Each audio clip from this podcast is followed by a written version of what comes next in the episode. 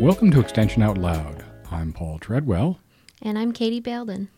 For this special two part episode, we talk with Larry Smart, professor of horticulture in Cornell School of Integrated Plant Sciences and associate director of Cornell Agritech. Right. Our conversation with Larry is focused on hemp in New York State, what's new, what's being learned, and what the future holds for this exciting new crop. During the first part of our conversation, we talk about CBD, hemp for fiber, protein and grain, and the biology of hemp. And be sure to listen to part two of our conversation where we discuss seed banks, feral hemp, and emerging research. So, Larry, thanks for coming and uh, talking to us about hemp. Can you tell us who you are? Give us a brief bio. Yeah, thanks for the invitation. My name is Larry Smart. I'm a professor of horticulture in the School of Integrated Plant Science and associate director of Cornell Agritech in Geneva. And I've been working on hemp for a little more than two years, but presently leading the Cornell Hemp Research Team. Great. And you've been a researcher for much, much longer than two years. So tell us a little bit about your, your history and how you got started with hemp or got interested in hemp. Yeah, so I've been a professor at Cornell for 10 years now. And prior to working on hemp, I worked on willow as a bioenergy crop, and I still work on willow. Okay. Uh, so about half half of my lab studies genetics, genomics, and breeding of willow. Uh, but the current commercial climate for biomass based bioenergy is in decline.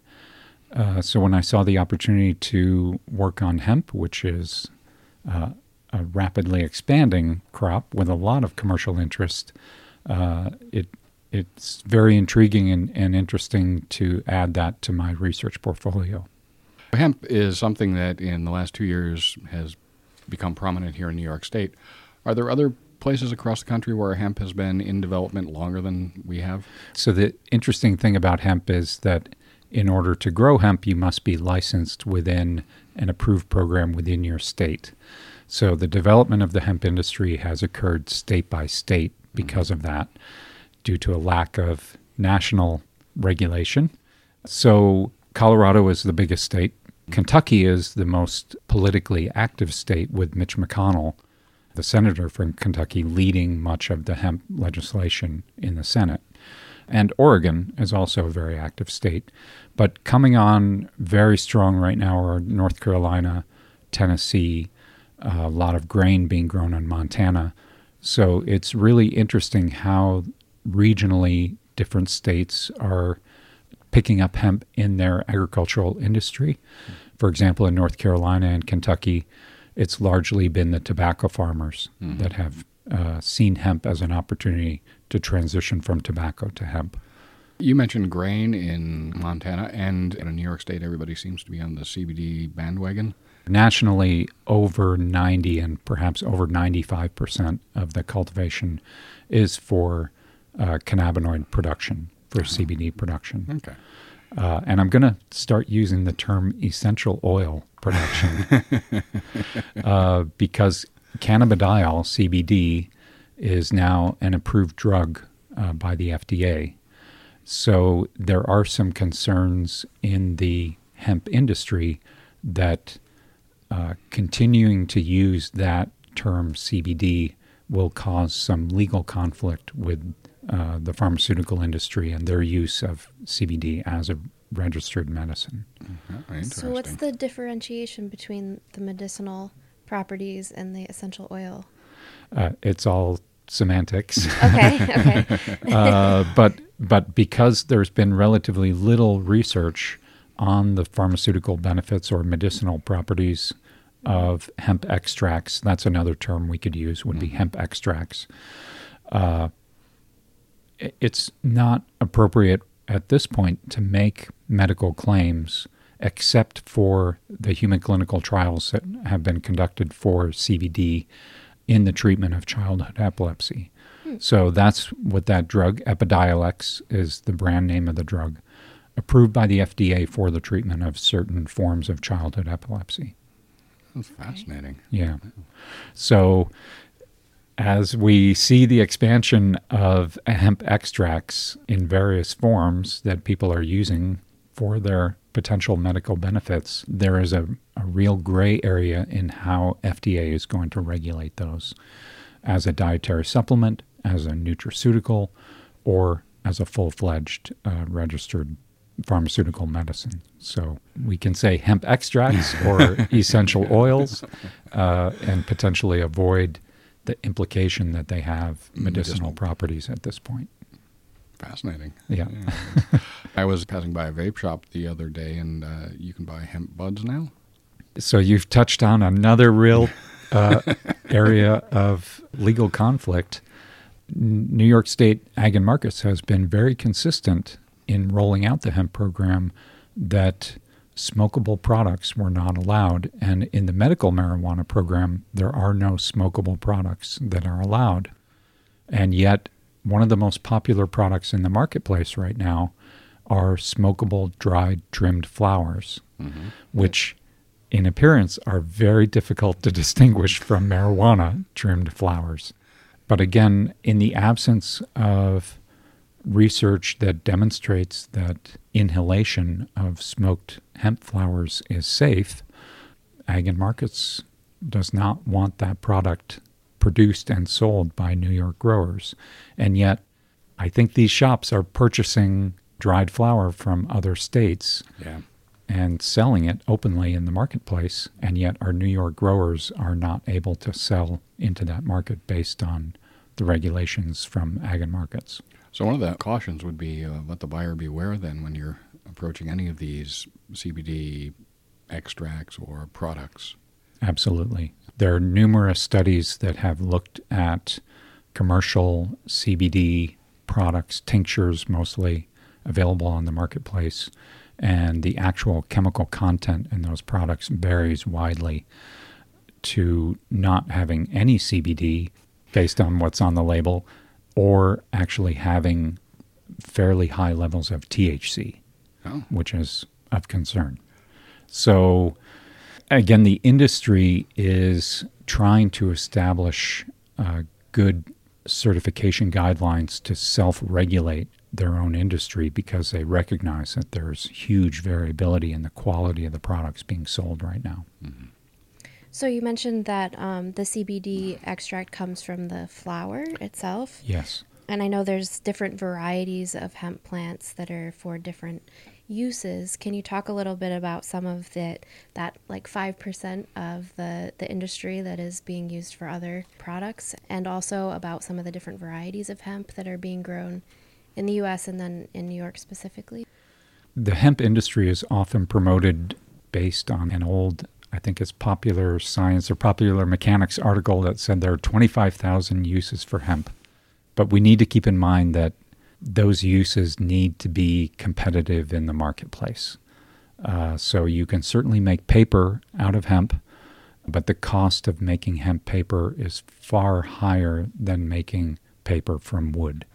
So there is huge potential to develop novel products, especially bio based products that might replace fossil fuel based mm-hmm. or petroleum based products. Uh, so I think that's very exciting, but we need to keep in mind that these products are not going to gain traction in the marketplace unless they're competitive in terms of pricing and, and production scale. So, that being said, I think there are huge opportunities for harvesting hemp grain and pressing it for the oil, which can be used in skincare products. It goes into your skin very well, and as a very healthy culinary oil, which can be a replacement for fish oil because it has a very healthy balance of omega 6 and omega 3 fatty acids. Once you press that grain for oil, you're left with a high protein press cake. And we are all clamoring for plant based proteins these days, whether it's in a Beyond Meat burger or an Impossible burger or in other high protein, you know, energy drinks or uh, recovery drinks. Hemp protein is very digestible, it's gluten free, it's soy free. I think there's great potential to develop hemp protein based products to meet that need uh, for plant based proteins in the marketplace. So, the other opportunity for hemp is in fiber. or on the stem, harvesting the stalk. And the stalk actually yields uh, two different products. One is the inner woody hurd, and that woody hurd can be chopped up and used as animal bedding, or you may have heard of hempcrete. It can be mixed with lime to generate a wall filler. I'll call it a wall insulation product. Mm-hmm. So don't think of it as hempcrete like you would make paving stones, hmm. but rather it's a, a replacement for drywall. Mm-hmm. And then you have the high quality uh, fibers, which have historically been used for cloth and rope, very strong, very long lasting. But the real opportunities in the future are to mix those with resins and to make very light and strong biocomposites. Uh, so often, I, I've heard that many of the biocomposite products that can be made are lighter and stronger than fiberglass based products. So, again, those are the opportunities if you can develop a biocomposite material that can replace a fiberglass product in a door panel or an airplane panel, uh, then we can convince auto manufacturers and plane manufacturers to incorporate that hemp. And then we have a big market opportunity. Could you just clarify for, for my benefit a biocomposite? So that would be a fiber embedded in a resin of some type, like snowboards are made out of. Okay. But they're made with a fiberglass, Mm-hmm. so a glass fiber embedded in a resin, and then maybe compressed. Uh, so we're So- talking about replacing the fiberglass with hemp, hemp strands of Okay. hemp fiber. Okay, cool. Yeah. Thank you. Is there anybody here in New York developing hemp protein products? Yes, we have a wealth of food processing companies here in New York State. We try to highlight those uh, and and develop products from those industries at the Center of Excellence for Food and Agriculture, which is based at Cornell Agritech in Geneva, uh, working with startup companies and establish companies uh, to uh, promote food and agriculture entrepreneurship. And so that gives us the opportunity to work with companies to develop new products uh, in our Food Venture Center, in our pilot plant in Geneva. And certainly, we do have some companies interested in developing hemp milks, uh, uh, plant based protein drinks.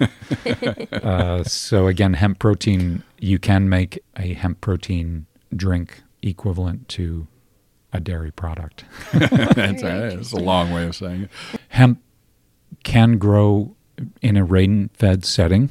Uh, certainly, it grows very well here in New York State in a rain fed setting. It does have a high fertilizer demand. Oh, So, again, one of the hypes about hemp is that it can grow anywhere, it can grow on marginal soil. But what we've seen is, uh, and I heard it, an, an agronomist say this you can grow hemp on marginal soil and you'll get a marginal crop. yeah. It is very nitrogen demanding and potassium demanding, similar to corn. Okay. So if you want good yields of hemp grain or hemp fiber, you need to grow it on some of our best farmland here in New York State. It's very intolerant to flooding. Uh, so we have a lot of heavy clay, poorly drained soils, and hemp will not be a good crop for those soils in New York.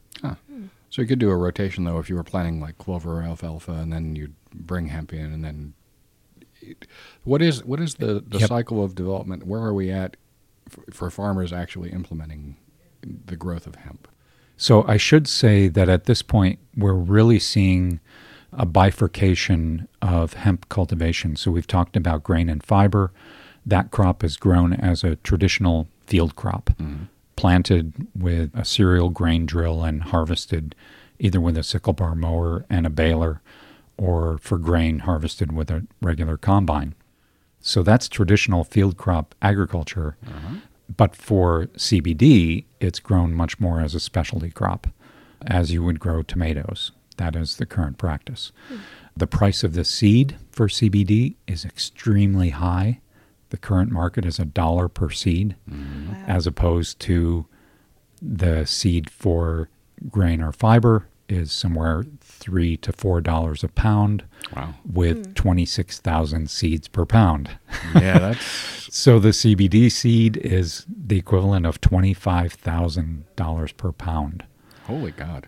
That's a substantial investment. Yeah. So simply the the cost of the inputs uh, is resulting in in a bifurcation in how we deal with grain and fiber producers versus CBD producers in terms of extension.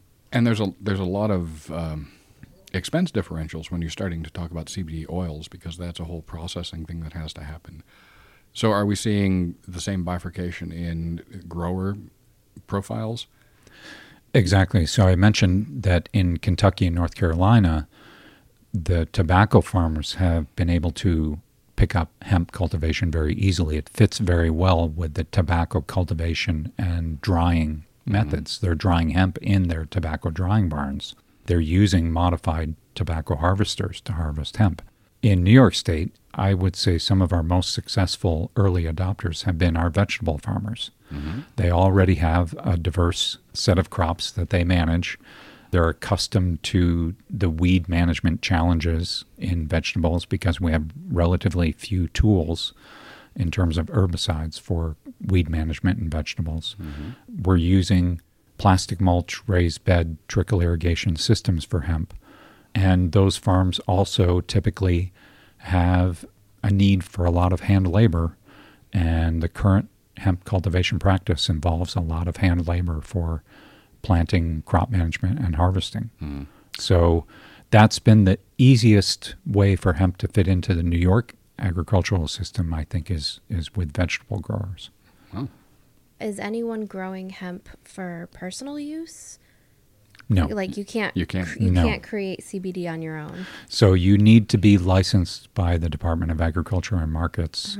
Uh, you need to present basically a business plan of how you intend to grow and, and process and market your hemp. Okay. And they have denied license applications for personal use. Okay. So we're not going to see backyard hemp anytime soon. N- not under the current regulations. the issue is that it is very difficult, just by appearance, to distinguish hemp from marijuana. So, as long as marijuana is federally illegal, then we will see this level of tight regulation of hemp. So you talked a little bit about some of the um, the challenges with growing, like uh, the need for a lot of fertilizer. What are some other farming best practices for hemp that you found in your research? So I'll just list some of the challenges that hemp growers find. The initial challenges in finding a, a good and reliable seed source. So, with the rapid expansion of the industry, a lot of unscrupulous players have come into the industry who are selling seeds that are not true, stable, and uniform cultivars. Mm-hmm. And the biggest risk for growers is that their crop will become non compliant for THC. Mm. So hemp has to have less than 0.3% THC, and the state tests for that. And if a crop exceeds that, the vernacular is that it goes hot, then uh, potentially it can be confiscated. Mm. So that's one of the biggest challenges. And managing the crop, starting from finding a good seed source to properly fertilizing the crop and then harvesting at the proper time is all critical to make sure that the crop stays compliant for THC. Hmm. And when is the harvest season for hemp? We are just starting now. Oh, okay. So, hemp is a day length sensitive plant, so it flowers as the days get shorter. So, here at this latitude, our day length is uh, getting around 13 hours, and that is getting close to the threshold for when hemp will start to flower. And within the next uh, four to five weeks, uh, the crop will reach maturity and, and be ready to harvest those flowers. So, is there a difference between male and female? Do you want your female plants to be the predominant plants? So that is critical in multiple ways. So it is the female that produces the grain. Mm-hmm. So in grain crops, those have been bred to reduce the number of male plants in a field, in a mm-hmm. population, and try to maximize the number of female plants to maximize grain production. For CBD, it's also critical because the cannabinoids are produced in special cells that are only produced on the female floral parts. And actually, there is some thought, I think we need to do more research on this, but when those female flowers become pollinated, the levels of CBD go down. So the current practice is to maintain a field that is exclusively female plants. And I should step back and say hemp is what we call a dioecious crop. It has a well developed sex chromosome and works on an XY basis, similar to humans. So male plants are XY, and their pollen donates either an X or a Y chromosome. So we expect a 50 50 mixture of males and females in a seeded population. For CBD production, we generate a female field either by culling out or removing the male plants as they appear, by taking a female plant and propagating it through cuttings, uh, cloning it, or the trickiest method is to take a female plant and we can apply some treatments that induce male flowers on a female plant by manipulating the hormonal control of flowering. So those male flowers on a female plant produce pollen that only has X chromosomes. Wow. If you use that pollen to pollinate back to the female, all of the seed that is produced is XX. It's all female. We call that feminized seed. Uh-huh. And that's the seed that's selling for a dollar a piece right now because it pretty much assures a farmer that they can plant out their crop mm-hmm. and get exclusively female plants in their field. Wow.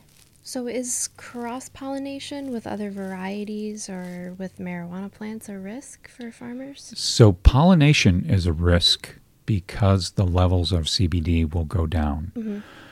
There is almost no risk of cross pollination from marijuana because mm-hmm. marijuana growers only grow female plants. Okay. Oh, interesting. The only person who might be growing male marijuana plants would be a marijuana breeder, and mm-hmm. That's not typically done Okay. outdoors. So, interesting. and shouldn't be done in New York. Uh, Technically, no. So there is a risk then if we have growers who are growing that field crop for grain or fiber, those crops will produce abundant pollen. Mm-hmm. They they have, you know, 50% male plants in the field, and those crops could potentially pollinate a CBD crop and cause a decline in the CBD production in that field.